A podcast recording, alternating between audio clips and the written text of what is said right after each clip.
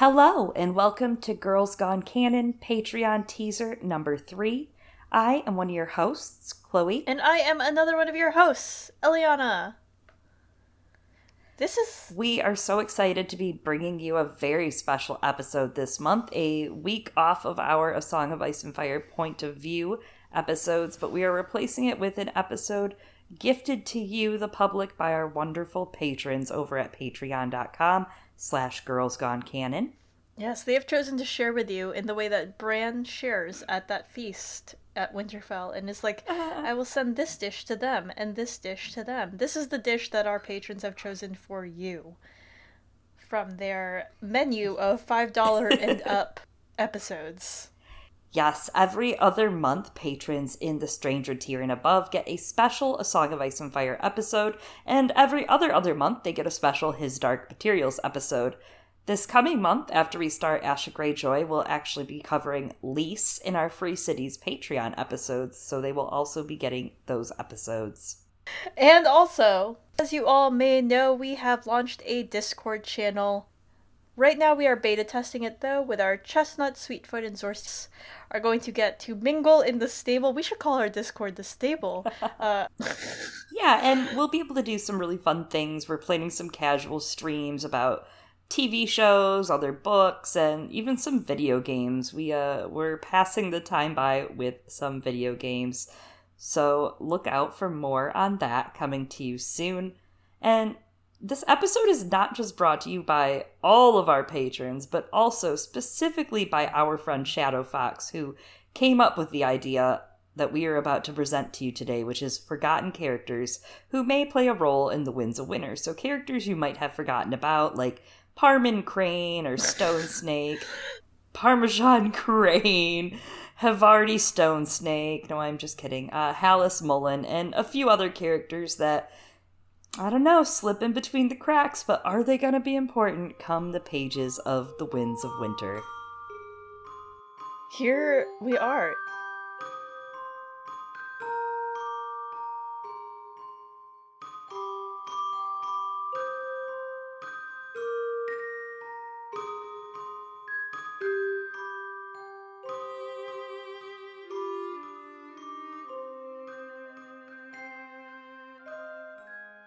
You are listening to our Patreon only episode 14 Forgotten Characters and Their Roles in The Winds of Winter. I am one of your hosts, Eliana. I don't know, you know me. And I am one of your other hosts, Chloe. You also know me. I mean, probably, like, if you're here. Unless you always my guess. forgot. Oh, what is our role in The Winds of Winter? Well, our role is talking to you about some of these more minor characters in the story today. Send us your Girls Gone Canon episodes about our roles in The Winds of Winter. I, I'm honestly dying to know. I'm dying to know. Someone tell me. what uh Huh. what's happening in the Winds of Winter? What what characters? What characters are there? So there's a plethora, as everyone knows, of characters. Um, If you wanted a list of all of the characters in A Song of Ice and Fire, user Thomaerys, T H O M A E R Y S, on Reddit, has a spreadsheet with all of the characters. Oh yeah. Uh, we're not going to talk about all of them. We're going to only talk about some of them. Some of which you may or may not have forgotten. But you know what we didn't forget? Thank you, Shadow Fox, for suggesting this topic for Yeah. us. Shadow Fox, thank you so much. It, it was a fun one. We actually uh we've got some some ideas, some thoughts going back and forth. There's some arguments about what makes or what does not make a forgotten character. There's been some disqualifications even, I would say. I mean, I left them in. I think that it's worth discussing regardless. But what is Yeah. what is a forgotten character? What constitutes as a forgotten character, especially in regards to wins? Yeah, I mean, the big thing is we have so many of these POVs that are converging, right? You have uh, characters meeting for the first time and characters losing POVs, characters dying. When you look at each section, it's kind of like figuring out who are we going to hear from in what faction, right? What area of the country, like in the Vale, the North, the Riverlands, and I guess obviously characters like Sansa and Jon and Dany, those aren't Arya, Tyrion, those are main characters, right? Those aren't side Yeah. characters. But the characters that slip to the background, the characters that are doing things on and off the page. Um, I think the Vale, there's a couple that we'll talk about in a minute with the Vale that are a little, uh, yeah, I would say, you know, they could be not constituting forgotten, but I do feel like the Vale has a scattering of characters in general. Yeah, I think that there's a lot in there. I think part of it has to do with like so for me, I guess a forgotten character are characters that I don't see discussed as often. They're discussed every now and then, but they're not like you know Howland Reed. Even before you know you were talking Yeah. about Howland Reed, like people were still always bringing him up. Benjen's not forgotten. No. Um, I would even venture to say that like Justin Massey, I think I might have seen that thrown out there. I don't see him as very forgotten. He plays a large enough role, I think, in some of the characters' stories and has enough speaking roles that, that I don't think he's that forgotten. Granted, of course, like my criteria is very subjective. No, I, I agree with that. I don't think Justin Massey is really like a forgotten character. Um, anyone that has a POV is obviously automatically kicked Oh, duh. out. For sure. I think some of these side groups, you have characters. We're going to talk about the Brotherhood without banners, yeah. for example. Um, and that's arguable. Some of those characters, you know, directly speak with main characters, even if they don't have their own POVs. So maybe they wouldn't be so much as that. But you hear about some of these like war commanders and Yeah. people that you don't necessarily always see have conversations, but they're mentioned and they do things. Their actions speak for them. Yeah, like Thoros, right, would not be a forgotten character within the Brotherhood without banners, but No, but like Anguy even. yeah, I think Ang- Anguy is like on the cusp, but I wouldn't consider Lem Lemon Cloak forgotten. Which is funny because he's trying to be. That's true. Uh, the more you try to be forgotten, the more they remember you. I don't know. I don't know. Life's hard, dude. But so the Vale, we're gonna kick it off with that. I wanted to throw in Lothor Brune. I don't think he's forgotten anymore, thanks to the efforts of Girls Gone Canon. God bless America. God bless our girls. God bless the United States of girls. me.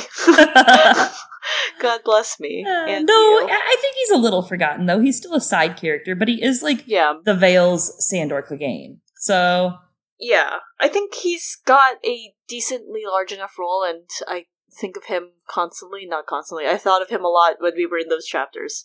And that's it. yeah, and I think that does speak for him. He's not really forgotten as much then because he is a consistent character on the screen, right? I think there's also the fact that I kind of forgot about him, and granted, maybe that makes me fucking simple, but like, I forgot about him until the Alayne chapter in Winds came out. Then he came to the forefront of the story, and therefore, in my opinion, gonna make it's not that much of an opinion. I'm gonna make this argument, right, that he was forgotten until that chapter it wins, and therefore, wins of Winter. Okay, I'm done. No, no, I'll I'll concede to that. I'll give you that win because that win of Winter, uh, because he isn't he isn't prominent really in those chapters. He does speak with Sansa, so I think that could be kind of looked at as I don't know if he's forgotten, forgotten, but he doesn't. His role obviously looks bigger in the Winds Winter than it was at all before, and he's one of those characters. We're going to talk later on about our good friend Dunk the Lunk from Reddit, who has some posts about characters, about side characters, right? Ascending extras. He actually links to a TV tropes. Don't do it. Don't click on it, everyone. A TV tropes article about ascending extras to explain what he means. I love that though. It, it's great because that's pretty much what we're looking at here. And Lothor Brune is one of those ascending extras, right? You meet him at the tourney and you see him at Joffrey's name day tourney, and he's just a background character. And now here he is in the Vale playing a prominent role in the events to unravel. And I think that is a lot of what the kind of characters that we're discussing here are. They're either ascending extras or they're trying to become ascending extras, which thus, in trying and failing, if that ends up being part of the story, right? Yeah. then that is obviously a role in wins and can have effects on a lot of the other the other unforgotten characters. Yeah. Another plot that I think is not really forgotten so much as it's a little ironic to consider it forgotten when their words are we remember is House Royce. I don't think they're forgotten per se as far as I'm reading the Vale and I totally forgot they existed. Of course you know they exist in the Vale, Yeah. and they're a prominent family. However, I think their plot role is going to be kind of forgotten until it happens. I think people forget like the importance of House Royce in the Vale that they wanted to go to war for the North and they weren't allowed to because Lysa said, "No, we're staying here." And Ned Stark grew up in the Vale, and I think that's what's lost when it comes to House Royces. People don't remember the North and the Vale and how tight they once were. I think that's true. I think that this connection is forgotten. And I think to what you're saying, it's that big picture view of the role of House Royce because I do think we see people talk about each of the Royces individually. You obviously see people talk about Bronze Yohn Royce a lot, Mhm. his sick ass armor, and obviously in the in the context of Waymar. And Nestor, of course, comes slightly to the forefront in the Feast, as does Myranda. Mhm. So yeah, I mean like I because of that, that's why at first I was like I kind of don't really consider Myranda as a forgotten character. There's been a lot of discussion about her relationship with Sansa Mhm. and if she's onto Sansa. Which So- she is. Yeah, probably. Oh yeah. Oh yeah. And yeah. yeah, it, it just makes me curious as to their actual big role in the Winds of Winter because obviously Vale is a plot that people don't consider a fast burn, right? Some people probably don't really seriously consider the Vale plot, in my opinion. I think it's going to be like a canon, all the Winds of Winter, because all this crap is going off, including the Royces. I mean, they're going to be very prominent in what happens in that book. For sure. I think that a lot of the things in the Vale, and especially with House Royce, those plots are going to be unveiled in the Winds of Winter. I'm so proud of myself. low key, not low key, very actually very high key. But along with that, I, I think an interesting character is Nestor because Mhm. we are already seeing that payoff a little in Feast, and Sansa points that out, right? That dynamic between Littlefinger and Nestor. Like, Nestor seems really receptive to Littlefinger's charms and bribes, and you can see that he strongly wanted Lysa's approval, and that's what makes him so susceptible to Littlefinger's flattery. But as we said, his daughter Myranda seems like a lot more perceptive. It's really interesting to remember that oh, Myranda's Nestor's daughter, not not Bronze Yohn Royce's, but maybe it kind of goes the other because they seem like they're trying to climb up that ladder a little because they feel like Bronze Yohn Royce, or so they say, looks down on them. And the dynamic between Nestor and Myranda reminds me a little of Mace, Tyrell, Mhm. and Margaery, maybe? You know, Okay. you know? Um, I don't there we don't have enough for it to be sure, but I I think it is interesting though with Yohn Royce being like on the other side, and I kind of wonder what like are the two Royce houses actually on opposite sides of the conflict in this vying for power, or are they like potentially playing Littlefinger, or like is Nestor like really actually bought into Littlefinger and like maybe he'll like end up betraying Littlefinger later on?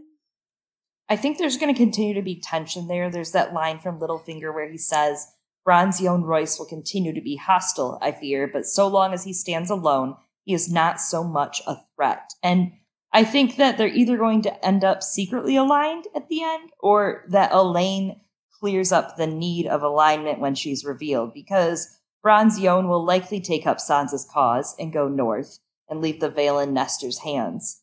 That's that would be my guess that he would basically say, "You have the Vale while I'm gone, while I go north," um, and that would stop Nestor being like a mini, I don't know, Stannis fledgling wing. You know what I mean? Because it's like the whole thing is he's part of that side hedge, that sideline of Royce's that isn't worthy. You know, it's like the the Arryn's of Gulltown. That's what that's basically what they are.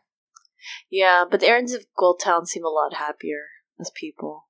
Yeah, Throwing absolutely. that out there. in Crusader Kings 2 in the Game of Thrones mod, there's like one Mhm. chick, Amory, uh, Amory from Gold of Gulltown, Amory Arryn, and she always ends up marrying one of my people, but she's just like cute and chubby and has blonde hair and she looks real happy. Good for her. Yeah. I I agree. Good for them.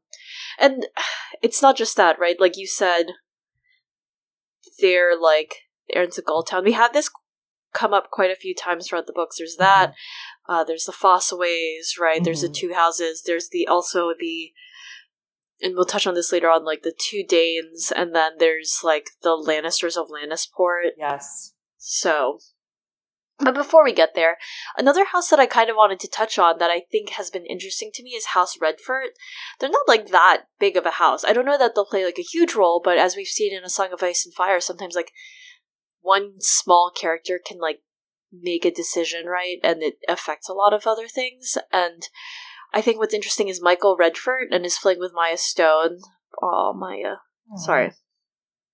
And he ended up being forced to marry speaking about the Royces, Ysilla Royce, who actually I had I would consider her forgotten. Mm-hmm. I don't really remember her, and she's Bronze Yohn Royce's daughter. And so I think that's an interesting alliance uh, that it's brought up in Sansa's storyline. And House Redford actually turns out used to foster Domeric. Bolton. Domeric. Oh my god. I love Dumb Eric. I do love Dumb Eric. I, I bet House Redford also loved Dumb Eric. And I, it, like, does that complicate the relationship with the Boltons who are opposed to the Starks right now? Or maybe they'll, like, even hate Ramsay even more and be like, we love Dumb Eric. Mm, I don't know. That's a good question. And there's also some history in Westeros, right? Not just from the modern story.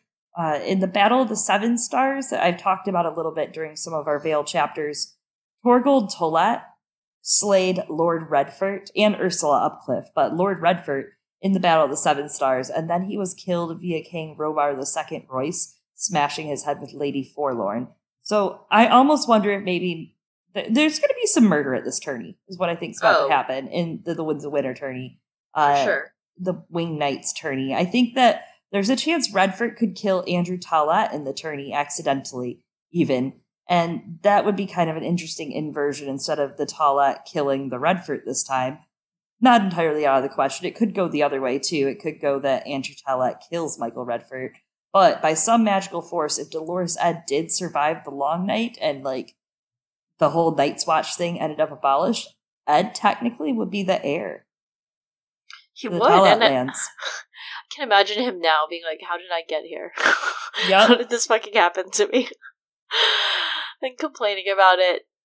yeah, I think that's Just some interesting. food for thought. Yeah. I mean, he could survive. I remember way back then on Maester Monthly, we had asserted that the triangles and stuff on the Tollett sigil mm-hmm. were. I don't know how we got there. I was probably very, very drunk as uh-huh. usual, and um, they're supposed to be teeth, and the teeth are obsidian daggers, and something about Dolorous Edd chomping his way through the others and Army of the Dead yeah. You're like, yeah, no. Don't know. I don't. No. I don't know. This sounds like a Maester Monthly episode, though, for sure. Yep, that sounds about right. I'm like, uh, I feel like I probably did hear this, but yeah, I mean, I probably did discuss this, but I don't know. Uh, there's a there's a bunch of other stuff though in the Mountain Clans, not just the Tollett lands and Dolorous Edd and Torgold Tollett and Andrew Tollett. Uh, there's also the Mountain Clans. Those are definitely one of those uh, Chekhov guns in the story oh, waiting sure. to go off. And there's like a lot of it, of course, going on with oh Tyrion. That's right. Promised these all of these people the Vale.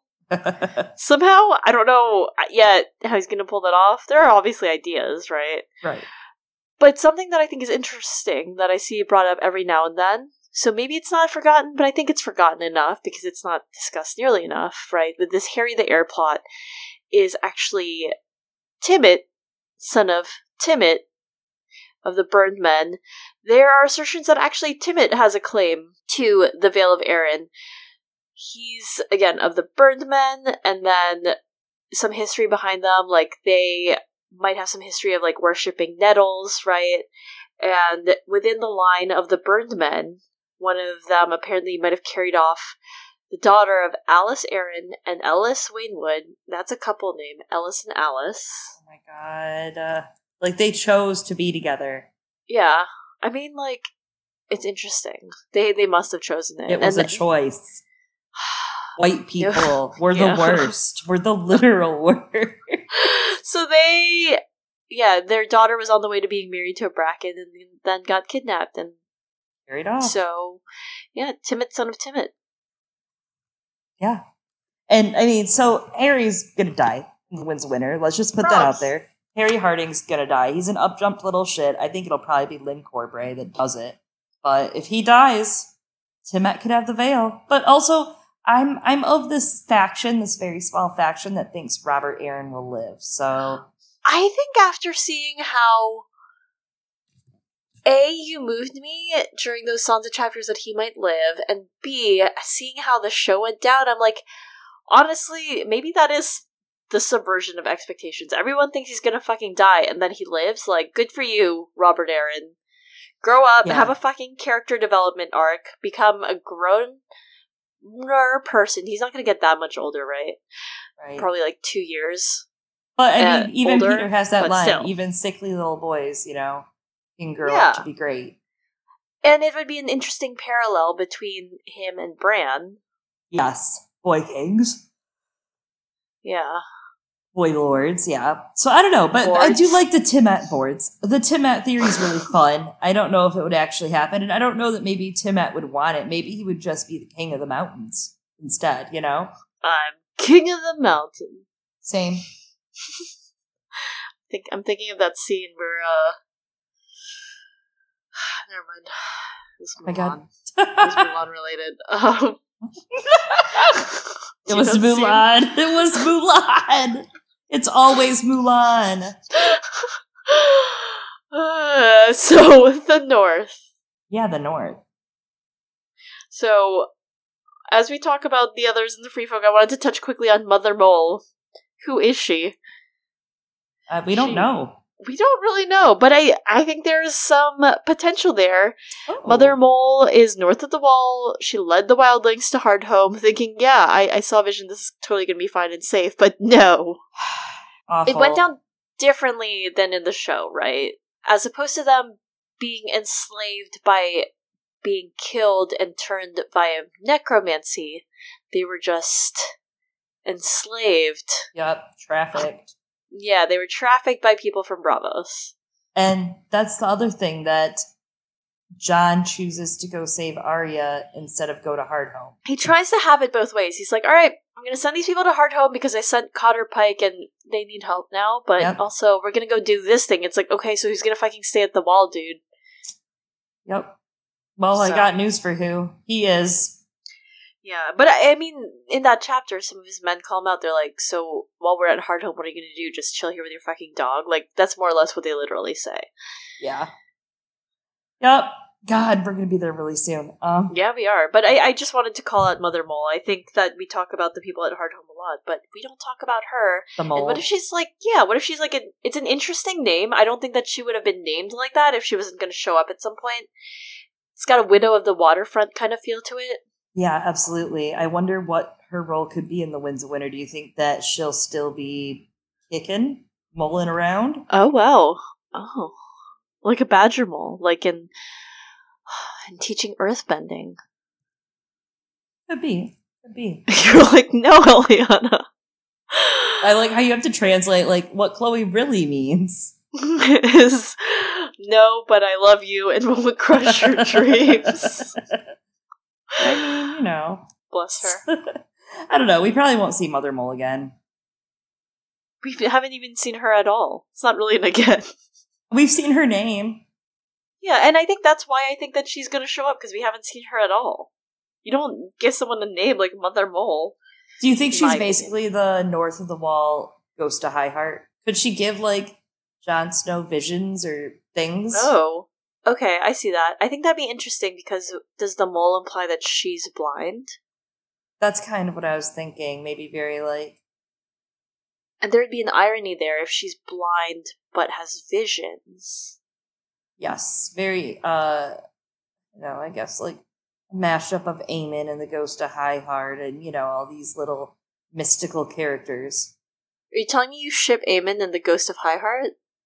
They could have been happy. They could have, actually. You're right. I don't know. Maybe he'll see Mother Mole north of the wall. Maybe she'll tell him he has to end the long night or something. Who Mm. knows? Yeah, and then as she's telling him that, I don't know, she dies. That's what I was going to say. Maybe he finds her and she dies after. I don't know. I don't know.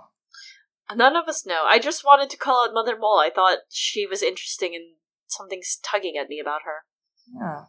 She could have something. It would be interesting for him to get that. I guess no matter what, he's probably going to get visions and stuff from Bran, and that's where we'll get that exposition when Bran comes back. But, Sure.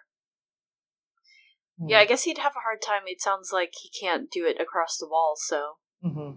Well, speaking of faraway cold places, how about Skagos? I'm really interested in Skagos. You know I'm like obsessed with it right now. I know you are. All I can think about is Davos' Skagos plot, and it makes me wonder, like, what Skagos families are we gonna meet? Will we meet tribes and people? Ooh, I hope so. I, I really think that the Skagosi are going to be different than we are oh told. yeah, oh yeah, absolutely. I think it's just gonna be wildly torn out of proportion. Yeah, I think they're going to be like super chill. Yeah, there's literally no. There's only three houses that we know of. There's House Stane of Driftwood Hall. There's Stane. House Crowl of Deep Down, and then Deep there's Down. House Magnar of King House. Yeah, which is interesting because they're not. It's still drawing from the same tongue, right? And we had discussed this before. They're not the Magnar then. hmm They're house. They're House Magnar, yeah, but that's the same thing. It's taken from the old tongue word meaning lord. Yeah. Yeah. So that's interesting. It, it's suggested that the Night's King could have been a Magnar, a House Magnar man. And uh yeah, all we know is there's just one house of them. And then there's also House Crowl. And we hear Crowl. of Lord Commander Crowl, who was a the Lord Commander of the Watch a thousand years ago. That is interesting. I, I he's a forgotten character to me. Yeah, absolutely. And then we also have House Stane. There was a Stane who was the position of first ranger in the Night's Watch, but died Huh. shortly after. That was in the Annals of the Black Centaur by Septon Jorquin. Oh. All of these people are forgotten to me. Yeah, absolutely. So there are houses in Skagos. So those are the three houses we know of. Yeah, yeah. I they've got to play a role somehow. Like even if it's not larger within the context of what we would think as the intertwined storyline, they're gonna probably play a role. in Davos's, therefore important. Yeah, I'd imagine that we're going to meet at least one member of House Magnar, House Stain, and House Crowl during the Winds of Winter, and I'd imagine one of them will be who is watching after Rickon. Uh, I would think maybe the one that was the Lord Commander. Maybe House Crowl. Yeah, maybe House Crowl. Maybe that'll be a nice parallel that George wants to play with, right? That's an idea. Yeah, There's my theory. Yeah. Or he wants to troll us and just have multiple Magnars play a big role. Yeah, and I, like you said, I imagine they are decent people, and they're not really like bloody cannibalists that are just like tearing kids apart. Yeah, I still strongly believe that like we're gonna find out that the ca- sort of cannibalism they practice is very ritualistic in that it's Mhm. Our dead died and therefore we are making them part of us. And to be honest, if you're consuming your dead as opposed to burning them, it's still getting rid, in my opinion, of the body Mhm. in keeping in practice of as opposed to like them coming back as whites. I would also point out that this is something that's happening happened in you know Stannis's camp, and Stannis dealt with even at uh, when he was holding Storm's End. So the idea of cannibalism breaking out and Stannis saying no, no, no, and Davos is going to be in a moral situation where these people do it as ritual, and it's going against this king that he's already obviously having issues supporting. Uh, it's just going to be interesting to see what he thinks of it and of these Mm. people that are doing something his king would never do. yeah, unless like well, they were almost to that point, right? Right. What if they do start doing that in Stannis's camp and they do it in Skagos and that huge difference in like the circumstances around it, maybe Mhm. that will be jarring for, for Davos. Yeah. Yeah. I don't know. And the other forgotten character on Skagos is the Obsidian. Dragon Glass. Uh, Skagos has That's not what I thought you were of gonna say. No, I I know. I, I surprised you. I know. I'm wow. always surprising you. You're the forgotten character, Chloe. Please to send from- your Girls Gone Canon forgotten character episode to Chloe's the ascending extra. I'm the ascending extra. Yes, hands. So extra. Oh. No, yeah, but there is a bunch of obsidian at Skagos. So I have a strong feeling Davos will be returning with obsidian. You guys, Chloe has remembered so much from these books. Like, there's what? Yeah. I only remember, okay, what I remember and I think is not forgotten is the unicorn. So I think that the the obsidian is a good call. Yeah. Oh, yeah, absolutely. The unicorns are the best part of this whole goddamn thing, but great mammoths with big old horns on their foreheads, furry as fuck. Giant goats. Yeah, fucking giant goats. Those are the really cool thing. But yeah, Obsidian. Uh, I think it's in the World Book a couple times, and uh, it's it's filled with obsidian. There's lots of that. So I'm imagining that Davos will be leaving with only obsidian and no Rickon. Yeah, and I guess that makes sense, right? Depending on where it is, and like Hardhome is theorized as what a place of volcanic activity. It makes Mhm. sense for Skagos to be maybe along, maybe some sort of Volcanic line. volcanic trench, yeah, and Yeah. line, right? Because Dragonstone is, and so clearly in in the real world, a lot of not all islands, right? Hashtag not all islands, but quite a few are formed from volcanic activity. Yeah. That's crazy to think about that there is volcanic activity in the north and then it, it, it makes you wonder. I know there's a lot of theories that people have that get crazy, like, oh, the north was built on this volcano, blah, blah, blah, and the north is actually really Valyria or some crap, you know, just weird What? stuff. I'm sure it exists, but I've read things like that. I mean, it's got hot springs, but like Yeah. Yeah. I don't know. it's not Valyria. So, and just to throw it out there, I wouldn't say that today in 2019, Osha is a forgotten character. I think Natalie Tena, who was in the Game of Thrones HBO TV series that originated before the books were written. Um, I'm just kidding. God. Uh, but Natalie Tena played her. Tonks from Harry Potter, I say this affectionately, played her. And George said he so enjoyed her performance that he actually decided to write more for Osha in The Winds of Winter. So I think that's worth mentioning that George actually paid attention to that adaptation of her and said, "Oh, I could do more for her." Yeah, so George would consider her perhaps a potentially forgotten character, but not anymore. Yeah. Which brings us to some other characters in the north, right? That Osha had mentioned, but they didn't end up going that direction, like the Greatjon Umber. Yeah, uh, he is currently captive, held at the Freys in the Riverlands. So we miss him. Bring him home. Bring him north. There's a couple other characters like Maege Mormont and Galbart Glover. They were sent north with Robb's will. And there's also Hallis Mollen. This is a good one. Whomst? Yeah, and this is a Definitely forgotten. I'm like, who the fuck is this, Chloe? so he was escorting bones of Stark soldiers and likely got caught somewhere in the neck, hooking up with beep, Howland Reed, beep, what? Sorry, who said that? And Maege and Galbart. So it's kind of theorized that this like secondary subset of characters is probably all hanging out in the neck, figuring out their next move, their neck. Their neck. Oh, yeah.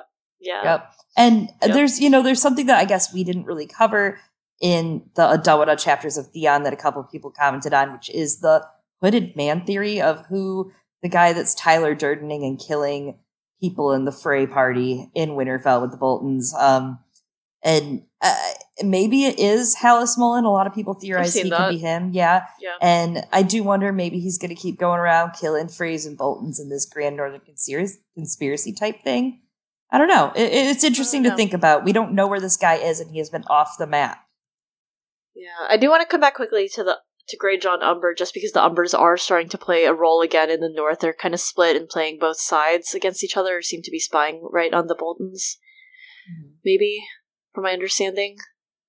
And Crowfood Umber is going to make an appearance, dead or alive. I'm not saying anything.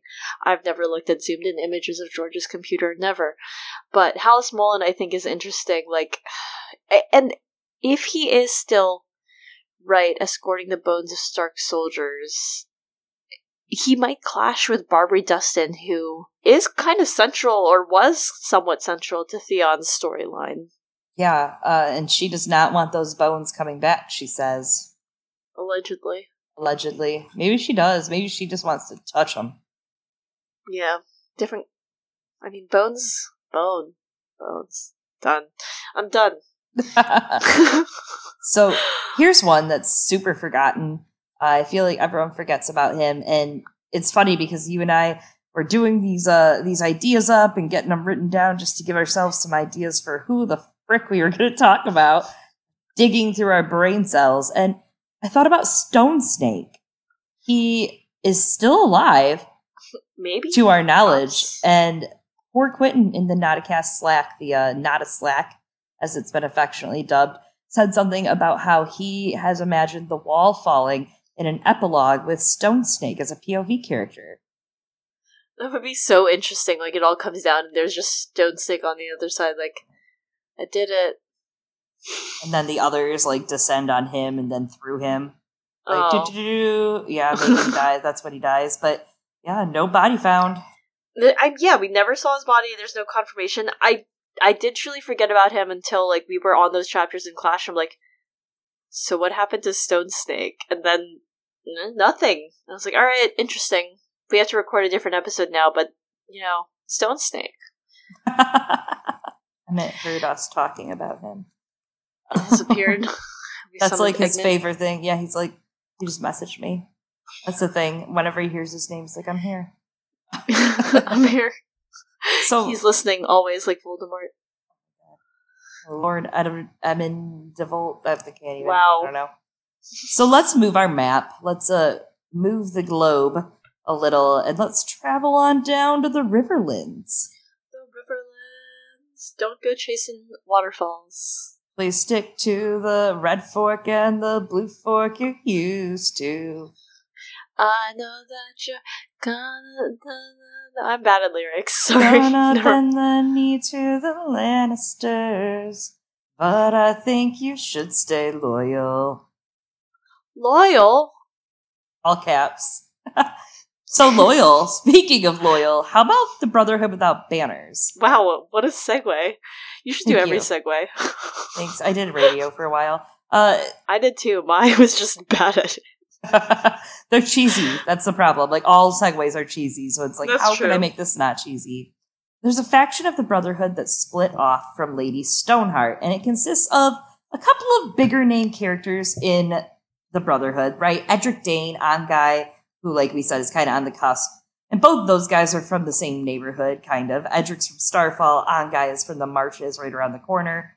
And both of their whereabouts are currently unknown. And then there's also kind of a laundry list of smaller guys that aren't currently with Lady Stoneheart's group. There's Merrit O'Moontown, Watty the Miller, Swampy Meg, John O'Nutton, me too, John, always Ew. O'Nutton, uh, Melly, Puddingfoot, the Mad Huntsman, Hello, Hello. called Greenbeard, and the Mad Huntsman and Greenbeard were both searching south of the Mander for food, so they might not actually be in with this group. But I find this a curious, curious little ditty because I of. uh, oh, go ahead. No, you go ahead. Uh, because of a certain person that we've had on our show, Joe Magician, he has a Oh. theory about the showdown at the Tower of Joy, where basically the too long don't read is Oh. that history could repeat itself with Ned and Gerold Dayne playing out the parts of their namesakes of Ned and Gerold Hightower for Ned Stark and Gerold Hightower at the ruins of Tower of Joy over Dawn. Uh, and it even kind of boils down with those spare missing members from the Brotherhood. That's seven and three if you have Edric Dayne and the six guys. And then you look at who's your three Gerold Dayne, Obara, and oh, who knows? I don't know uh, if Areo somehow is there. I don't know. But it's an interesting concept, uh, especially because then you consider whoever this is happening through, maybe they do swing by Starfall at some point. Maybe we'll see someone who is a little forgotten, Allyria Dayne, who was betrothed to Mhm. Beric. Um, will we get some Allyria Dayne action? I don't know. These are a bunch of really cool characters that we just don't hear anything about, and they just get taken off the page. And I think we're going to see them in the Winds Winner.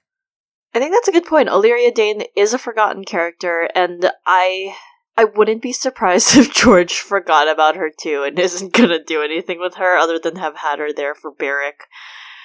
But I think that that's interesting. I also just really like a lot of the names of these people who were in the Brotherhood and they're not part of Lady Stoneheart's group, like in the way that I really like the name Horse.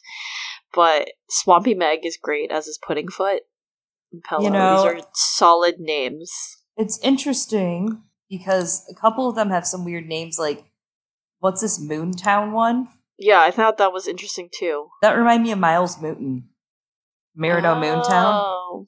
Yeah. Maybe he's like I don't know. Maybe it's like a bastard house, and they just it just got perverted like over the years, or or could it be like a Vale town, right? That is Maybe. on the cusp of there in the Riverlands, like because the there's so many moon things with the Yeah. Vale. I don't know. I don't know. I don't know. But I think uh, that's an interesting idea of like the showdown there because uh, there's got to be something that all these fucking Daynes running around are doing, right? I don't know. I don't know if there are, dude. I mean, I think they're going to come me. back into play. I, I mean, at the very least, I think Gerold Dayne and maybe Arianne are going to At least. cross paths once more. Probably when he's like named as a Kingsguard member or some bullshit. Do you think Ned Dayne, Edric Dayne, is going to see Arya again? I don't know. I hope so. And if so, maybe to meet Jon. But I also worry that he's cut. Yeah, or or it could be when they converge, perhaps, or if they all converge upon Lady Stoneheart, and he tells Arya like, "Yo, dude, that's your mom." Yeah, that would be interesting. I guess, like, I, I think he has to go east. I think he has to go towards his home at this point. To go east, he must go west. Oh my god. But they've already broken off, right? And he Yeah. is likely, if him and Anguy are from the same neighborhood, they're likely going towards their home. yeah, And you have to go through the Prince's Pass to do pretty much anything over there. I could see them falling in a little with Fagon in the way that like the lads, right, in Fire and Blood, because they're so young. Are like, oh, what a cool looking older kid. Yeah. And it seems like I don't know, Fagon might be someone that a lot of like the the more warrior like, right, Mhm. young men go behind, hope- especially after Lady Stoneheart. They're like, that guy looks not like a crazy zombie. Well, and I, I think it's pretty obvious at this point Gerold will fall in with them because Yeah. Norn in general will. I hope that the that Starfall just stays out of it though. I hope that it's just the off branch that gets into it. Mm, yeah, I, yeah. I feel like the Starfall branch is more concerned with the realm's total affairs, not in the politics. You have Edric joining on with Beric, you know, to be his cupbearer, then squire. Um, you have Allyria and Beric married, almost married, betrothed, likely as a, a ploy to keep the Marcher lords from attacking Dorne and vice versa. uh, Yeah. political marriage, and you know, you have a couple of those marriages, but I feel like Gerold Dayne's obviously trying to ploy for power, and it's just like with Nestor, right? He's falling in with Yeah. Littlefinger because of power. And I feel like the the main Daynes don't have to do that because you know they're just like power is where power do- power does, baby. And they're are like power. they're a respected old house. They don't need to play that game, and Yeah. that's not their ambitions. What do they have to earn? Nothing. yeah, everyone's like, wow, look, they're so cool and so hot. yeah, with their purple eyes. Yeah. I mean, they think that too about Gerold Dayne, apparently. The readers don't, but Arianne does. and George. yeah, George apparently also thinks that Gerold Dayne is super cool. He's like, I don't understand. Why does no one else feel the same? Okay, George. and another character with those Brotherhood characters that I'll briefly mention. I think he does get a little bit of stage time, but Tom of Seven Streams, he's in Riverrun as a musician right now in Lord Emmon Frey's household. So he's a spy basically in there.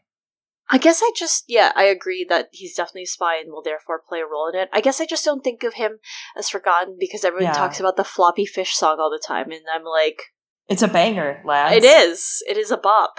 Yeah, it's a straight bop. But he is Truly. there, and I guess to them he's forgotten because they don't know who he is. So That's true. Wow. They're all like, yeah, that one hit wonder. yeah, And then, yeah, Edmure feels the same. He's like, get, get him the fuck out.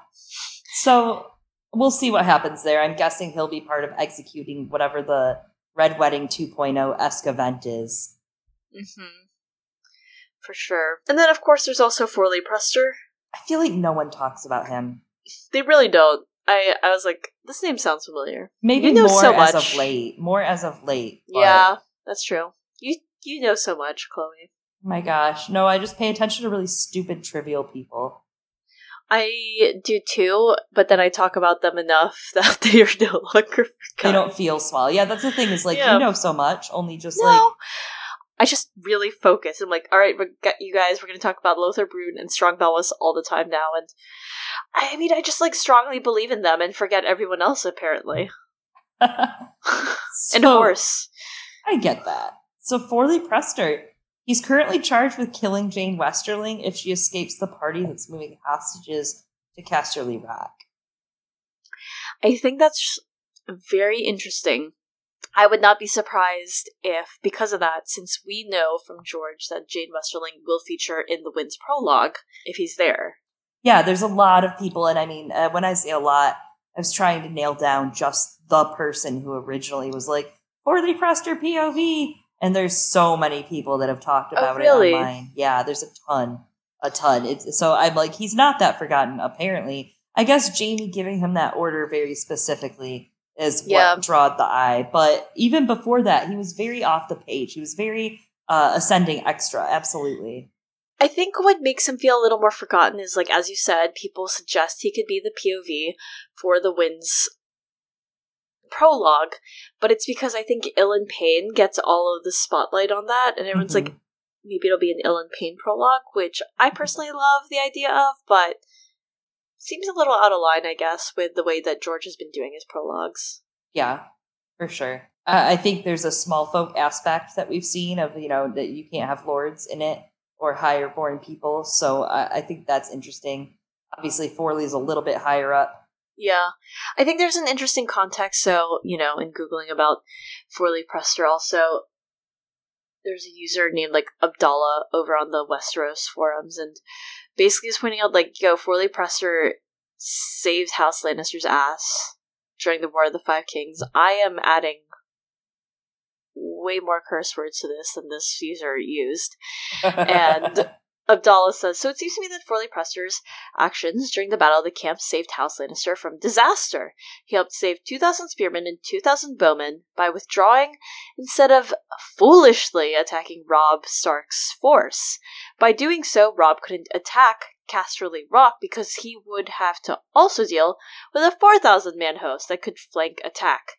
This became especially important after the Battle of Oxcross. So not only mm. is hmm. Forley Prester, I mean, I don't know if this is a fluke or not, but not only is Forley Prester assigned such a pivotal role, it seems like he's a strategic mind in the Lannister like military force. It feels more and more like he's got to be the POV because he's a strategic mind that's been built up quietly in the background, and now he's charged with a specific thing that a strategic mind should be able to fully accomplish this, right?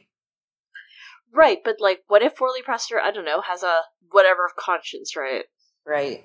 And what I, if, I mean, what if, what if Forley Prester hesitates? Yeah. More like Four-leaf Clover. Oh my god. I mean, I guess, you know, Forley Prester, Jaime thinks he would be an able hand of the king. He might just, like, not be a huge dick, you know, and be like, maybe I don't want to kill Jeyne Westerling. I don't know. Yeah, and I imagine that hesitation is what's going to kill him.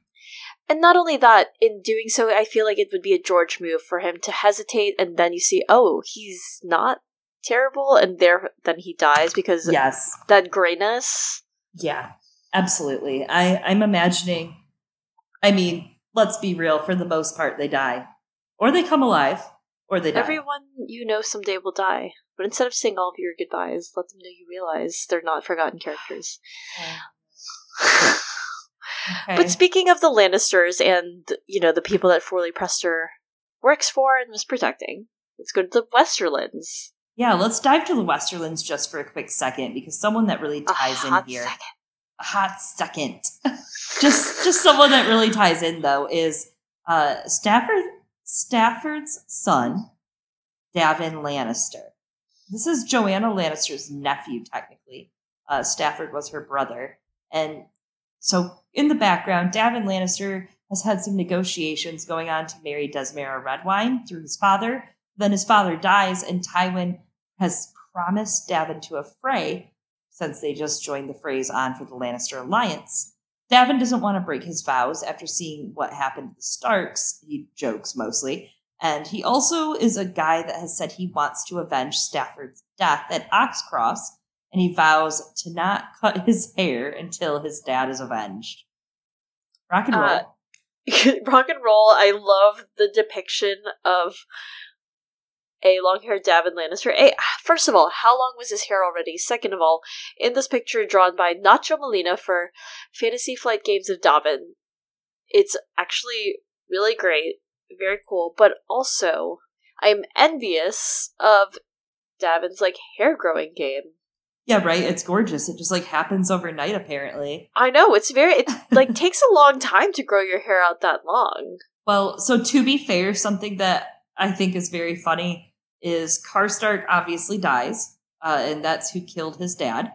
And after he finds out that Karstark died in battle, he's like, "Huh, well, I'm still gonna grow my hair out." Maybe it's like a fuck you dad thing, you know? We don't know. yeah. So the the real thing is that all he was just a fucking hippie. Yeah, and he has a really long beard because his chin looks like a brick, he says. Oh. So I think he's like the blonde Lannister Robert Baratheon of his time. That's kind of his attitude. He's very like strong and warrior, and I, he's holding down the Riverlands for Jaime, basically holding the fort down just barely. I think that's an interesting comparison to tie him to young Robert, but within the Lannister household, of course. I think these chapters are great because you're meeting him, you meet Genna, you meet all these Lannister Yeah. characters that show you like, ah, there's a spectrum of Lannisters. Yeah. Also, bless Genna, not Yes. forgotten because we always keep her in our hearts. Yeah, and Amory, you're in my heart too. Yeah.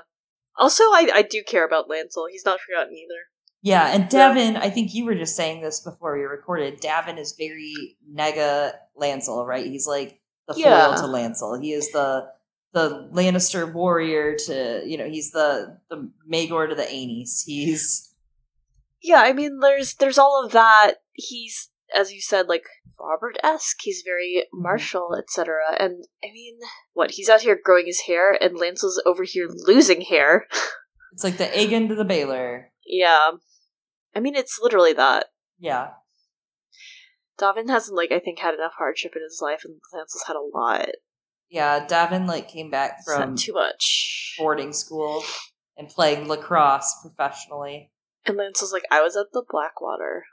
Lancel's like, I've seen some shit. I was taken advantage of by our cousin.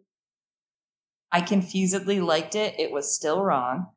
It was yeah, the power dynamics were wrong, and also I was at the Blackwater. I was the only one who stood up to her when our other cousin, who's also our cousin like in a lot of ways, was taken off the battlefield. But like then you're talking Yeah. about like how uh, our Oh. cousin in a lot of ways, and there's like Joanna Lannister Yeah. and Tywin Lannister are also cousins. So the I kids know. are already cousins in that way, and then on top of that, and then their kids. And Wait. oh my god. We forgot the time he was also blackmailed by their other cousin. Oh my god, exactly Tyrion. God, there's too many cousins. So we remember Lancel, but we forgot.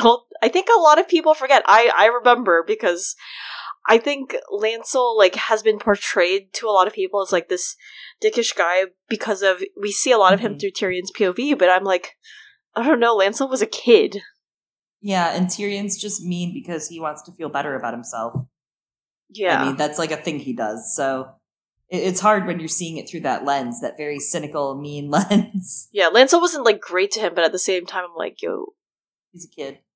yeah, You're a grown ass adult. Just chill. yeah. Well, Anyway, debatable. Other people in the Westerlands. so he does end up joining forces with Forley Prester. Uh, Daven Lannister ends up joining forces with Forley Prester to fight at the Golden Tooth and to besiege Riverrun to tie those two together. And he also very much does not like the Freys. Uh, he hates having to be allied with them. So hashtag not all Freys. If we're gonna be like hashtag not all Lannisters, Daven, come on. What does it mean though, Eliana? Like, is he gonna rule semi justly? Is he gonna be a good Lannister? that family's fucked up. Yeah, they're so fucked I don't know. I don't know. Like, it seems like an uphill battle. Yeah. Maybe I mean maybe like he- or he brings it all down with him. I, there's an aspect to the whole I'm not cutting my hair thing that reminds me of Samson, Hmm. but I don't think that's where George is going with him. It doesn't seem like it. He's And- just a hippie.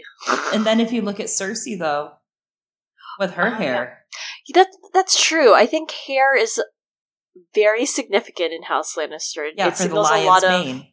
yeah, it, it signals a lot of character change. It does throughout all of A Song of Ice and Fire, not just A Song of Ice and Fire. I like wrote an essay kind of on this like a long time ago. What was it? It was some sort of stupid hair pun. Was it a hair today, gone tomorrow? Maybe, Oh maybe. And it's not just in A Song of Ice and Fire. In a lot of shows, right? When someone's hair changes, it signals some sort of change in them.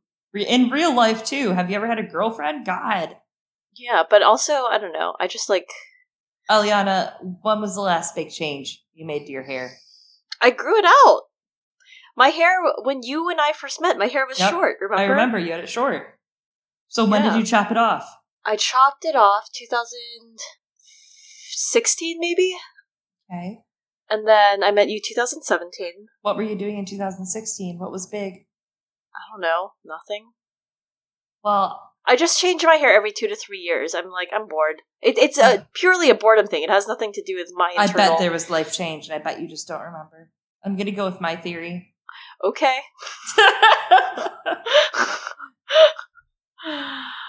All right. So, Hoster Blackwood. Haas. Oh, he's a cutie pie. He's he like is a a little pie. string bean. He's a nerd. He's a fucking nerd. He's Yeah. like bookish. He's tall. Like Jaime thinks that he's almost seven feet tall, and that he's like gangly. Um, he's basically so he's a hostage for Tytos's good behavior to the Lannisters. Yeah, that's sad. Yeah. um, it is interesting though that he's so bookish and is that hostage. It makes me worried for him, Yeah, I'm really worried about that him. boy. especially because I wonder, like, did, doesn't Jaime like see some of Tyrion in him or something with that bookishness? Yeah, that's exactly what he he thinks. Uh, you know, like oh, Tyrion and him would talk for hours. Yeah. So I don't know. I'm worried about that boy. Yeah, I mean, he likely wouldn't be freed until a Dream of Spring as a hostage, maybe, but he'd have to um survive King's Landing, where he's going, right? Or even the Riverlands at this point. Like he's not really in a safe area there either. Uh, and it, it does remind me of Cregan Stark coming south during the Hour of the Wolf and dealing with the Riverlands folk who were displaced. Uh, makes me think about that as well with the Blackwood presence. So I'm wondering if he's going to be held hostage until like a Dream of Spring and Mm. just somehow get like you know Jon goes into the dungeons and frees people or something. I don't know. I don't know. It's interesting because now that I think about it, his name Hoster is obviously like. Hostage. Fa- yes, that's it. That's where I was going. Oh. That's it. Yeah, Hoster as a hostage. I, that's so interesting. And a little tinfoil, I don't know, maybe this is a kid that Sansa could matrilineally marry someday and have kids with and like keep her name or something because he prays to the old gods. So it would be a kid with some first men blood. Yeah. some old gods beliefs and i don't know it's an idea especially because of like the whole again Cregan Stark marrying Allie. Yeah. I'm just not convinced that, like, Sansa gets married, but. So Jason Mallister is another Riverlands person. Believe it or not, Eliana. I didn't know if you knew that Seaguard was in the Riverlands, but it is. I did. Wait, no, it's we're in the Westerlands right now, though, right? Uh, we we stopped in the Westerlands. We're leaving the Westerlands now. Remember, because We're going Hoster back to the Blackwood? Riverlands? yeah, that was just a break because of Forley Prester. There's so much going on in the Riverlands. The Riverlands, I mean, yeah, it is. It's like the center of where everything happens, you know? Yeah, central location. So, yeah, Jason Mallister. He, I- he's like a little stowaway dude right now. Stowaway dude, he's not little, he's old. Well, he's Jason's probably a- little. His bones are probably Jason's a dad. Jason's a dad. Don't talk like that. Uh, so he surrendered Seaguard because he wanted his son Patrek home, and now they're just prisoners there. yeah, I think he is definitely someone who's going to play a role in future books. There's so cool much. sigil. They have a cool sigil. He has a there. He has a relative up at the wall, and then also like I don't know with all of the Ironborn stuff going on, and they hate the Mallisters, right? Yeah, he's got to have some sort of role. Yeah, I mean, Jason Mallister seems like a cool dude amongst other people that I'm like, oh, that would have been an interesting like widower, widowy ship Oh, like with Catelyn? Yeah, Yeah. I can see that. She thinks he's still handsome. Oh, Catelyn. That's what I said. Jason's a dad. Jason's a dad. You've been thinking about this at like no pun intended. Is Yeah, I don't think about Patrek ever. I'm just like, but Jason. Jason is a zaddy. I he. It sounds to me like Catelyn thinks he is, and also like his son. You know, Patrek's like good friends with Edmure Tully. Yes. So- Yes, they are good buddies. So who's my big question is who's gonna free all these people in the Riverlands? Arya, Arya and Nymeria's door to door service? Nymeria coming in with like her, her and her wolves, and them like using their snouts to be like, hmm, turning the keys with like their teeth. Oh my god, she just like sends them off and she's like, Run, my animal friends. Yeah, but she says this woof woof woof woof. bark, bark, bark. Go do Bark it. bark bark. Ah, Welcome to our Patreon episode, everyone. you paid for this. Episode episode fourteen. We've been doing this for over a year now. and you guys are still here. We love you so much. Why are you here? We don't know. But Oh. I think they're here to hear about Lady Whent. Oh, That's a good one. You didn't think about that one. I didn't think about that one. I, I, really you. didn't. I know. So tell me, you know, you're the one who knows about Lady Whent. So like, where Yeah. could she have went? Gone. Gone is actually the proper English, but I really wanted to make this work for me. From whence she came. Yes. Well, it's interesting. There's like a passage where Tywin talks about how they've spooked her out of her castle, as we know, because they take her castle from her. Uh, and she couldn't hold it. She had left before they could, you know, get her. And she set off and disappeared. Later, Littlefinger has a throwaway line where he says that she's dead, likely. But- because she's dead. But we don't hear that. We uh we don't hear that same thing, but there is a passage in a Brienne chapter in A Feast for Crows, if you want to read it for me. A young Septon galloped past upon a palfrey as fine as any lord's, and later she met a band of silent sisters who shook their heads when Brienne put her question to them. A train of ox carts lumbered south with grain and sacks of wool, and later she passed a swineherd driving pigs and an old woman in a horse litter with an escort of mounted guards. She asked all of them if they had seen a high-born girl of three and ten years with blue eyes and auburn hair. None had. She asked about the road ahead as well. There's been a lot of theorizing that the woman in this passage with mounted guards, which isn't common to see on the road, you don't see an old woman traveling alone on the road with a bunch of mounted guards, is True. Lady Shella Whent. Uh, and I love this theory so much. I think it's very interesting, especially when you think that it's coupled with Brienne asking if they'd seen a highborn girl of three and ten years with blue eyes and auburn hair. Yeah. AKA Because- Sansa Stark, whose mother was a Tully, Yeah. and her mother was Nay Whent. Minisa Whent. Yes, absolutely. I remember her. yes. I did it. But yeah. I, th- I think that's an interesting idea and connection. And I mean, so much of these Riverlands chapters are just missed connections, right? yes. And the last time we really heard about her, besides those two throwaways from Tywin and from uh, Littlefinger, we also hear, of course, Catelyn in the Inn at the Crossroads asking uh, the House Whent people, you know, does Lady Shella still consider herself a loyal and true friend of my father's? So Like, there's yeah. definitely a connection there. Especially, I, I've talked a lot about how Sansa will likely give a very inspiring speech to rile the Vale to her cause. Uh, very much so reminiscent of Catelyn in the Inn, asking if people will give their loyalty to her and her father still. And I don't want to take it this tinfoil. You can't be mad at me for bringing it here because I feel like it's a perfect place for it. I mean, this. Welcome to our patron episode. This is the good shit. I'm doing this for you guys. Uh, something's up with the Kettleblacks. I'm doing this for you guys. It's not for me at all. This isn't for me, Aliana. This is for the people. Chloe's the most generous person. She's always giving. So something's up with the Kettleblacks. Um, the way they're introduced is weird. Sansa seems to think they've come out of nowhere, and the Jaime chapters are actually really telling about them, especially when they're bullshitting with him and really fucking with him. They talk about how they were knighted by someone who is a Vale bastard. Jaime asks who knighted them. Sir Robert Stone. He's dead now, my lord. To be sure, Sir Robert Stone might have been some bastard from the Vale, he supposed, selling his sword in the disputed lands. On the other hand, he might be no more than a name Sir Osmund cobbled together from a dead king and a castle wall. What was Cersei thinking when she gave this one a white cloak? A dead king, a castle wall, Sir Robert Stone. All of these are really interesting things. Uh, just putting them out there.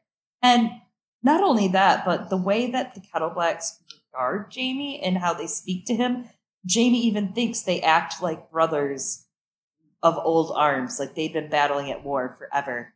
There's another line where George really highlights the phrase no names.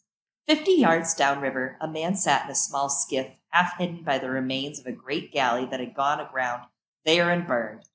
Dantos limped up to him, puffing. Oswell! No names, the man said, in the boat. He sat hunched over his oars, an old man, tall and gangling, with long white hair and a great hooked nose, with eyes shaded by a cowl.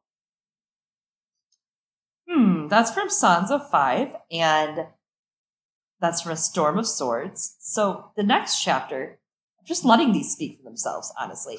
But the next chapter uh, is Sansa 6, and there is a back and forth between Littlefinger and Sansa that I find very interesting.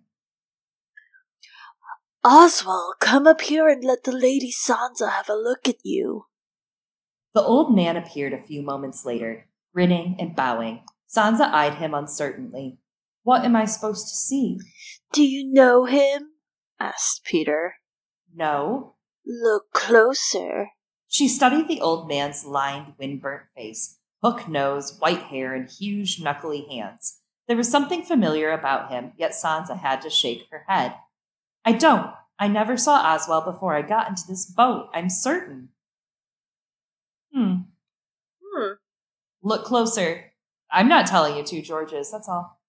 I mean, obviously, it's the Kettleblack thing, but Yeah, um, and obviously they're Kettleblacks. That's what's revealed is that Oswell is revealed as a Kettleblack. However, it's an interesting thought because Yeah. if if the Kettleblacks are Whents, and that's not to say that all of them are great. I mean, we know, especially the people that have inhabited that castle. Hell, look at Larys Strong and Breakbones, Harwin. Uh, some of these people were real dicks that came from Harrenhal. House. they're not all going to be perfect. They're not all like, going to be on this beautiful northern conspiracy thing. But what if the Whents did go into hiding a long time ago and boom? well, it'd be interesting because Littlefinger, I guess, would have some connection with them having The spent so much time. Yeah, and to have once more. And Littlefinger even gets his own Stannis moment in this, right? Like they both don't get chosen by the place they thought was going to choose them. The North doesn't choose Stannis in the end, and Littlefinger doesn't get chosen by the Vale. The Vale and the North choose Starks, yeah, and the Riverlands likely will too. yeah. I mean, it's hard to want to choose Littlefinger. Yeah, absolutely, he's smarmy. He sucks. So I could see where if that was Oswell Whent, that would be nuts if he survived the Tower of Joy. What if none of them actually did die? What if they're all hiding? What if Mance is Rhaegar? We don't know. But uh, the implications, if that is Oswell Whent, are just interesting. Uh, especially when you think of Sansa's Whent side and the Whents being around the Vale. And if they're, you know, the sigil is the bats, and maybe they don't come out right now, but they reveal themselves as Whents during the long night, as bats do. Yeah. Yeah. I mean, wouldn't that be the Whent calling the kettle black? What? Nothing. I'll go. I'm leaving that. I'll just fire myself. yeah. So Chloe's put in her resignation letter. so I'm going to talk about the Freys now. yeah, you just go off for a while, thanks. and I'm going to say this line Ah, from my partner called Phrase the Roof. And also put in my resignation letter. Who's gonna run this podcast? yeah, who's gonna fire me if Chloe's not here? Ugh, the people, the people. the market, the supply and demand. Are we not a democracy? No, absolutely not. So tell me about what Freys you think are important, especially in the winds of winter. None of them, but which ones? so none of them, but yes, them. Uh, Walder Frey is clearly not forgotten. Well, that Walder Frey, right? Because there's like a bazillion.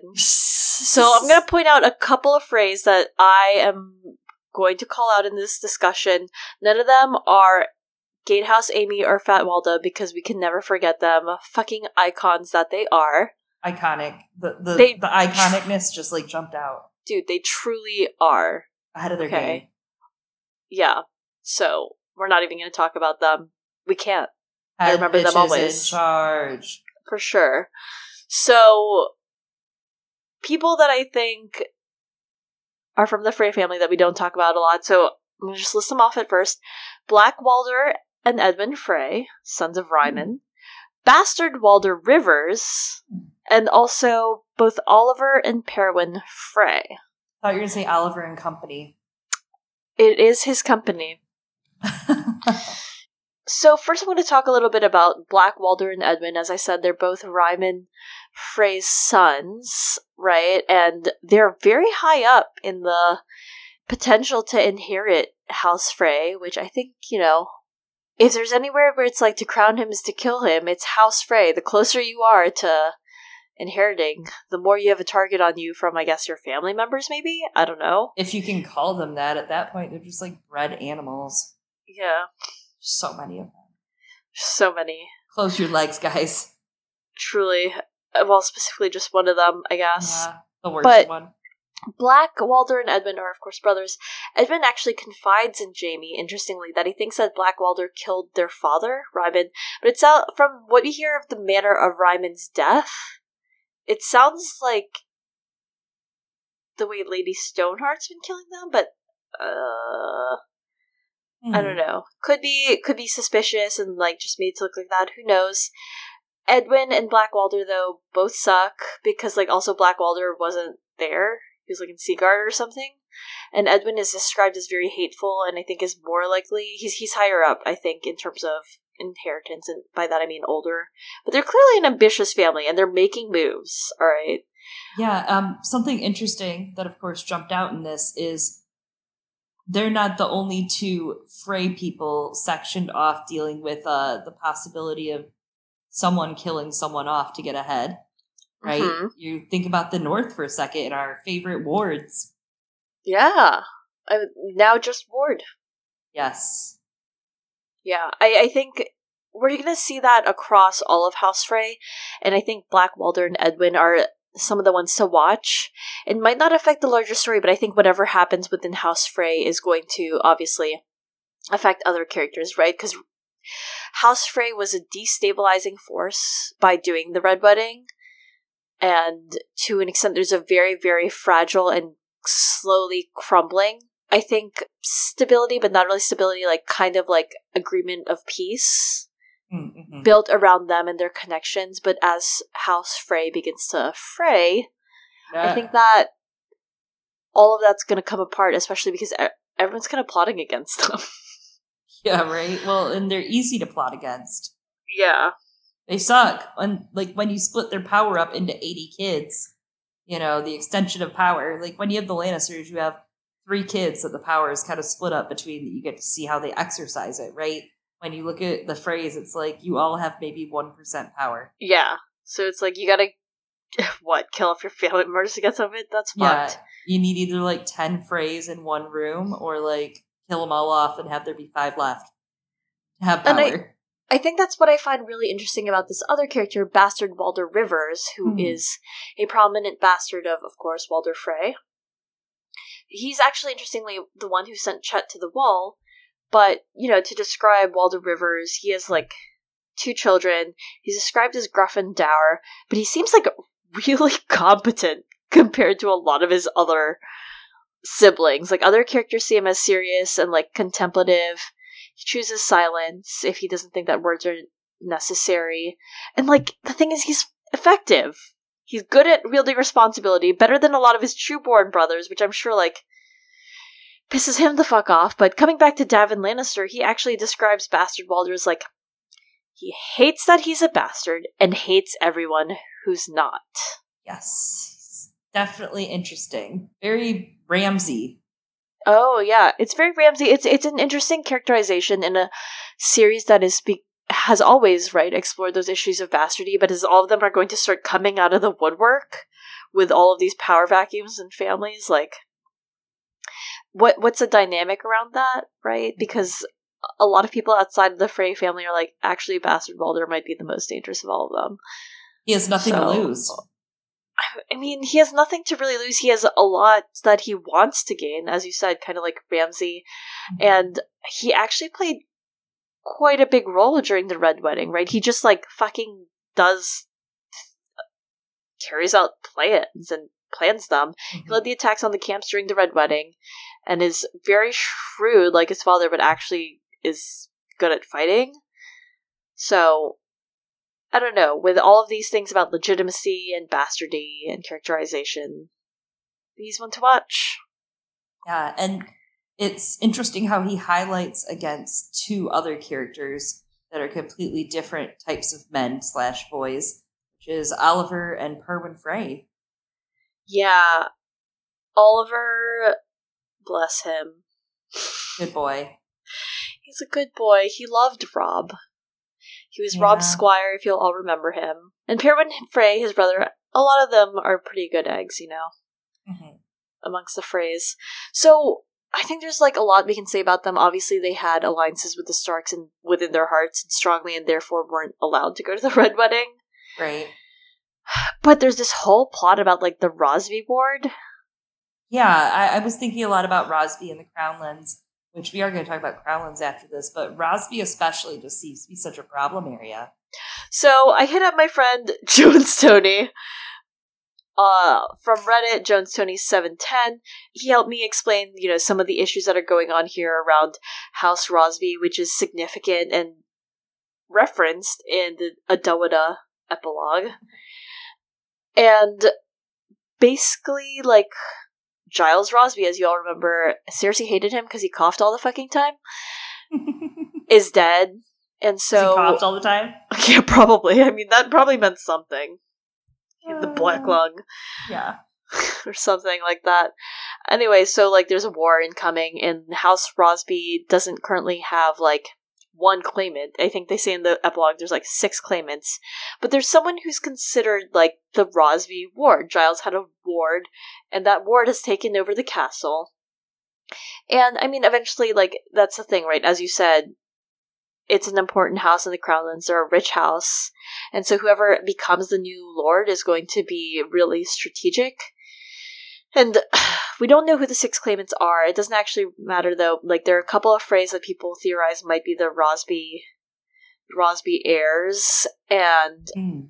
Thomaerys, whom we talked about earlier, says like Perwyn and Oliver are some suggestions. And it could be interesting, right, if in helping distribute that power, if one of them has like this house and is fucking gunning for House Frey, right? And, you know, House Rosby, again, very rich, and it's going to be instrumental during the war to come. Uh, some people think that they're going to end up siding with, like, fAegon when he comes over.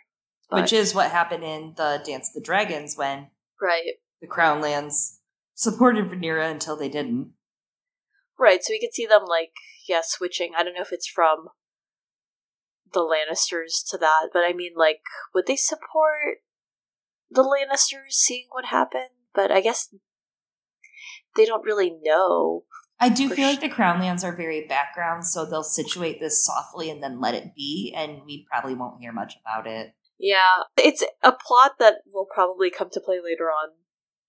Yeah, it, it may not be important now, and maybe it doesn't get settled until after the long night. Yeah, I, it's just interesting that it comes through right in in that epilogue in that moment, especially because Tommen was originally going to be sent there by Tyrion. That's true. So House Rosby. Interesting things going on there. Yeah, I wonder if, like-.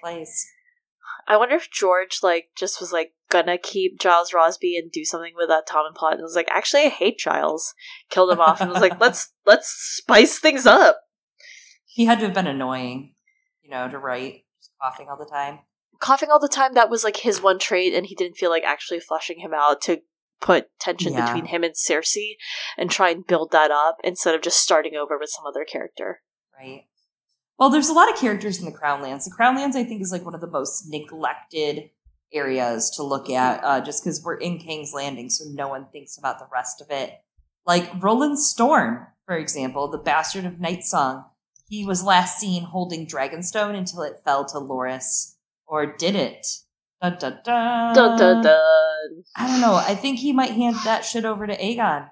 Uh, if you check out, we talked earlier about the Ascending Extras pieces by our friend Dunk the Lunk on A Song of Ice and Fire Reddit. And there's a really good one about Roland Storm. And basically, he says, keep an eye out for him. If there is a big Grand Tyrell conspiracy, there's a chance he's a big part of it, that he keeps rising in importance. Uh, he started as a bastard half brother of a mid tier lord, and now he's the Castellan of Dragonstone. So, what happened? Did him and Loras Tyrell high five and say, "Yeah, let's go to Aegon, screw this King's Landing crap"? Like, what's what's going on? I wouldn't be surprised if that's what happens, right? Like it's such in proximity to like all of the Jon Connington stuff, and Mhm. it it would parallel a lot of what we saw in a lot of previous wars, where like the young men are like, "Wow, I like that young man." And I really, he was a Stannis supporter, but it, it's like, what do you do? Stannis is north and likely never coming back. That's probably how he feels. It's not just that. Like, yes, Stannis is north and likely not coming back. I think he has more to do in his plot, of course, than what happens in the mm-hmm. show. But he's obviously like gonna croak at some Yeah. point, and like the storyline will move on. Yeah. I don't know. We'll see when Stannis is the king of all Westeros. A lot of people are still holding on to that like thousandth and last Lord Commander theory or 999, but he's to die. White Walkers too. So let's move to the south. let's get ourselves out of this. Ah, let's slide on to the south because I feel like that we need some Oldtown representation. Like Mm. Leyton and Malora, Hightower. Hmm. I think those were good calls. I mean, obviously, people bring them up every now and then, but I don't often think about or remember Malora Hightower. And there's not a lot to remember. They're both like total recluses. They haven't come out of their tower in over a decade, which is truly inspirational. the big mood. And it's not just her, like Leyton is a total weirdo too. And Yeah. Willis sends him a warning that Euron has taken the shields and to prepare their defenses. But like we all know Willis is using quotation marks around defenses and he's like, Get your magic, bitch. And uh he he's been staying in the tower with his eldest daughter Malora, reading magical texts while letting his sons run the day-to-day household things.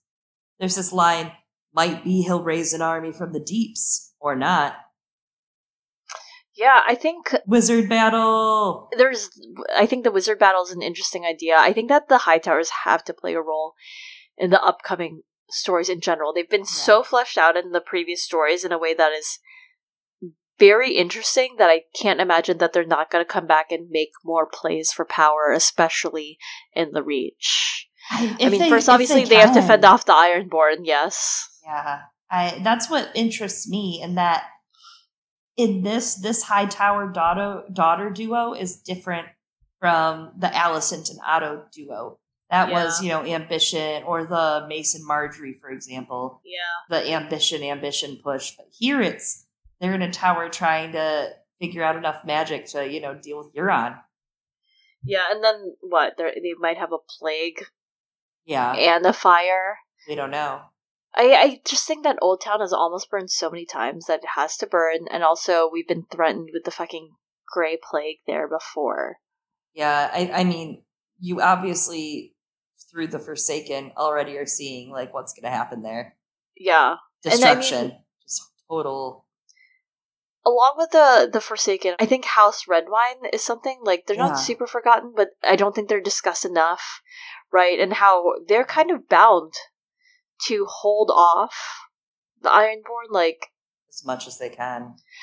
yeah, there's that like their sons are fucking kind of still hostages in King's Landing. Yeah. Yeah. And I mean, that's the thing about the Reach. So I want to talk about another character in the Reach because all of these Reach connections, well, they're not that big of a Reach. They're, uh, I'm I'm sorry. proud of you. So sorry. You're hired. Uh, You're hired. I'm hired. Oh my God. Take back that resignation letter. You're not allowed to quit. you ripping it up. Um, is this your paper shield? me trying to quit the podcast. You. Me, Uh. Cersei. just rip rip. So Sir Parmen Crane is another one of these Reach characters that's super connected. Uh, just listen to this one for a second. He was one of the guards of Renly's tent, the Rainbow Guard, before he got killed, and he disappeared before Renly got killed, and Parmen disappeared a little bit before. Yeah, and now he's reported to be imprisoned at Highgarden. He was captured by Loras. The Cranes and the Florents are super married in together. So I'm wondering if they're going to betray for Aegon as well because of the Tarlys being super married into the Florents and the Tarlys. Uh, the Cranes are sworn to the Tyrells. Alester Florent was married to Melara Crane, who's Sam's grandma and Selyse's aunt-in-law, who's now oh, a Lady widow. Crane. Yes, Lady Crane. And Meredyth Crane, Mary, is in Margaery's party at King's Landing. We're not sure how she's related. And then there's a knight, Rycherd Crane, who's married to Rylene Florent, Alester's sister. So there's some pretty much some in marriage in there, and I think it's going to lead to some Aegon. Yeah, yeah, definitely. I think I think that's a really great, actually forgotten character. Yeah, he's just chilling in Highgarden, imprisoned. Yeah, and he's gonna like come back. I think that's interesting. Yeah. The Loras connection too. So, you know, coming back to to fAegon, right now he's in the Stormlands, right, with Jon Connington, and there are I think a couple of characters over there that are worth discussing. Yeah. A couple characters that kind of disappeared off the chessboard, like Andrew Estermont and Edric Storm. Yeah, Edric Storm I think is still discussed, but Andrew Estermont Yeah. definitely. he's the one who took him. And uh, interestingly enough, he's the one who took Edric Storm across the Narrow Sea or East uh, to go hide him. And it does remind me, and I think you were going to bring this up later. I want to tie this one into Tyrek Lannister, who's also pretty talked about heavily as far as missing people go, but he's still interesting to talk about. Uh, I think the Varys collecting people theory kind of rings in these that he's possibly collecting lords for Aegon's He's reign. collecting Estermont. I mean, yeah, I think that would make sense. Like the Estermonts, I can't decide if like they're gonna play a bigger role or not, or if they're just in there because George wanted a house to have turtles to like foist. I don't Wait, know. wait, wait, wait. Would you say this is an Easter egg hunt? Yeah, I mean, he absolutely. Oh yes. No, I'm putting it all together. Yes, it's an Easter egg hunt, but also along with it being an Easter egg hunt, George is putting his Easter eggs. Baskets. Yes, that, uh, and by that I mean turtle eggs. Turtles lay Mm. eggs. Yes, yes, that was good that you got there. I don't Uh, think that was the best thing that I've done, but everyone, you're here. Thank you for being our patrons. Oh my god. So yeah, the Estermonts just like disappear off page after Edric goes with them. Well, just Andrew Estermont because they come back right with Arianne's plot, just a Right. smidge. So Estermonts are definitely going to be tied into Aegon. Oh, for sure. Now it's not just an Easter egg; it's an Easter egg. We did it. We did it. just like I'm writing a new letter. Oh. Anyway, yeah, I think it just makes sense. There's a an aspect though, if we're gonna talk about Edric Storm, you know, he's probably like in the fucking free cities. Mhm. Like, what is he gonna show the fuck back up like Viserys the First? Oh yeah, it's very Viserys the first in a way. Okay, Right? I do And like it- that. It kind of makes me think that I mean everyone obviously has like discussed this before because Edric Storm's not actually forgotten. You know that he could be the one to inherit House Baratheon, but if he comes back like Viserys the First, that that feels more like a future Lord Baratheon than Gendry, who at, anyway in the show was like an amalgamation of Book Gendry and Edric. Yeah, I do think that Gendry will likely be legitimizes Robert's heir for Storm's End. I think that might happen in the end. I, I don't foresee Edric maybe making it. I don't know what'll happen there. He might die. But I, I do think Gendry has a bigger role to play in the long game of everything. Okay, okay, sure. I don't know if it'll happen like it did in the hit TV series that originated HBO's these books, HBO's yeah. Game of Thrones. I don't know if it'll be exact, but Emmy award winning drama. I could see it for happening. I could see it. Uh, I could see Daenerys legitimizing him for favor, or even Bran Mm. in the end. You know, Bran saying, "Your father and my father were great friends. I need a strong leader to lead the Stormlands." I don't know. I can still see it. I think it's too early to tell on that count, Yeah. especially for that kind of endgame. But I, I do see Gendry as a viable player. But another person that has a really good claim on the Westerlands and is kind of one of those fallen off the map players is Tyrek Lannister. Get Tyrek. he disappeared during the bread riot in King's Landing. And after that, it was like, where's Tyrek? People such as our good friend Brendan Beefish from the Not a Cast podcast have theorized that Varys has actually like kept Tyrek this whole time after the riot because he's gonna bring him out to serve as proof of like Lannister incest somehow versus like the true Baratheon heirs. And that works with that whole Varys collecting people theory, you know? He's a Lord of the Westerlands, so maybe he's keeping him for that. I do like, there's that theory, I don't know if you've read this one, that the guy at the House of the Undying that comes through that was a handsome boy with curly hair was him. Oh, That gets the interesting. gift. Oh, Yeah. rip. Rip. interesting, though. Interesting. Interesting. So I think I want to talk about one more before we close it up for the night. And Yep. I'm excited about this one, especially with some of the fire and blood stuff that we got to talk about. Oh yeah. Uh, of course, we're talking about Aurane Waters and his pirate fleet. Yeah, he's I think on the verge. He's like a borderline forgotten character. And he is talked about um, in some of the Dance of Dragons stuff. So, I mean, okay, I'll concede that. However, I won't go down without a fight. Um, I don't care. I mean, It's our podcast. he's subtly mentioned, right? Yeah, you all have to listen to me anyway. So, Yeah. he's subtly mentioned. He has some major Daemon Targaryen vibes, especially that line in A Dance with Dragons. A new pirate king has set up on Torturer's Deep in the Stepstones, styling himself the Lord of the Waters. He commands three deck warships. Okay, obviously Aurane Waters. He literally pieces out from Cersei, and he's like, "Bye, see ya." Thanks for the help. Yeah, I mean, he's her Gerold Dayne. yeah. Oh yeah. Absolutely. Big mistake, Cersei.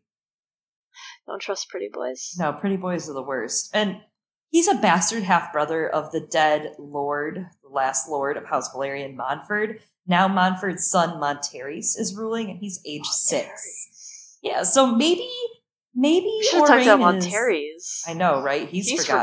forgotten. He's on like one page. He's a baby. I don't know that boy. Maybe Aurane is gonna try to do some ambitious things, right? Like maybe join fake Aegon and get legitimized to take Driftmark in his name. Um, right now, it's just a boy lord, and Yeah. also the golden company is positioned across the Stepstones because when they landed uh, they left Lys and they were scattered by a storm so some of them are in the stormlands but a bunch of them are in the Stepstones so they're bound to come across Aurane. It, it's basically positioned for him to join up I just like how for half of these we're just like, yeah, they're gonna join up with Fagon. I literally all of them Yeah. are, and I think that's important. I think it's important Yeah. that a lot of these people are joining him because you need Aegon to be legitimate, right? For any of Dany's turn in Or the story perceived to as- matter. Perceived as legitimate. Yeah, you, you need need people to to flock to his he's the one. cause. Yeah, He's the Yeah, one to save sure. us from this awful regime. I think the Golden Company thing is like a good is a good catch. I I think so. On the other side of the Fagon thing, Aurane Waters, like Cersei looks at him, right, and she at first thinks he kind of reminds her of Rhaegar. Then she's like, no, not really. So, right, and Yeah. I wonder if through that, that's tipping us off that you know a broken clock is right twice a day. I, I think it's hilarious anytime that Cersei in the books is right about something. I'm just like, you did it. Yeah, Claps she's- for you. It's not often, but when it happens, it's I know. I'm like, wow, you fucking did it. And I think she's gonna be the one, maybe, to be like, I don't know if that boy's real with Fagon because of like her experiences with Aurane Waters, and be like, I don't know. There's tons of fucking blonde, pretty people. Yeah, doesn't mean they're fucking princes and kings and shit. Yeah, like my sons. Yeah, the the irony. God. I mean, she's projecting onto a bunch of people. She's like, are Margaery and Laura sleeping together? Because she's like, I've faked a king before. Anyone can do it. Don't all queens fuck their brothers? Yeah, doesn't everyone just You met the Targaryens. children? Yeah. yeah, it's a little misguided, but she is right in this, and she's right. I think she might be right a lot before she dies. Honestly, think that'd be really exciting. it'd be really funny I Like- know, it's great. naturally. She's so dramatic. She's so Well, weird. God, we covered a lot. I feel like I remember a lot now thanks to this.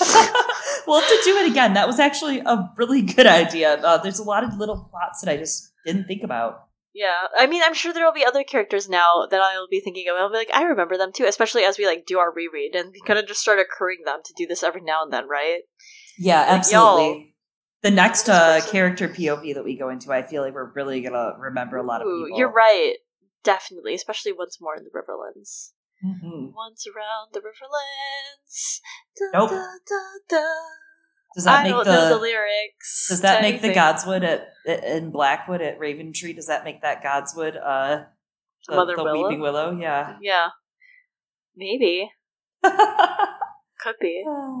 wow. Well, this has been a time of it. I loved this. Next month, I think we have decided we are taking a little break from a Song of Ice and Fire Patreon episode.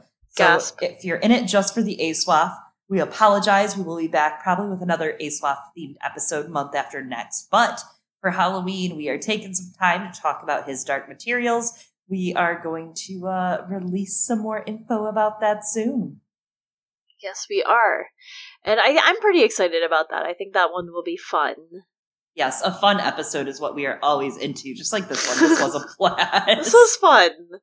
Uh, it makes me think of all these little characters, and now I want to go read the books over and over and over again to find new tiny ass characters. Don't we already do about. that? Isn't that what all of us do all of the time? Yes. I like tell my therapist, I'm like, yeah, I'm starting these new books, but I also I agreed to do a reread of this other series. I'm like, maybe I should stop starting new books and restarting old ones. we can't help who we are. Yeah. Well, guys, stay tuned. Uh, we'll be back at it soon. You'll hear from us with Jon 2 in A Dance with Dragons. We're going to be joined by Hannah from Game of Owns. That'll be really great. I'm very excited about having our good friend Hannah on.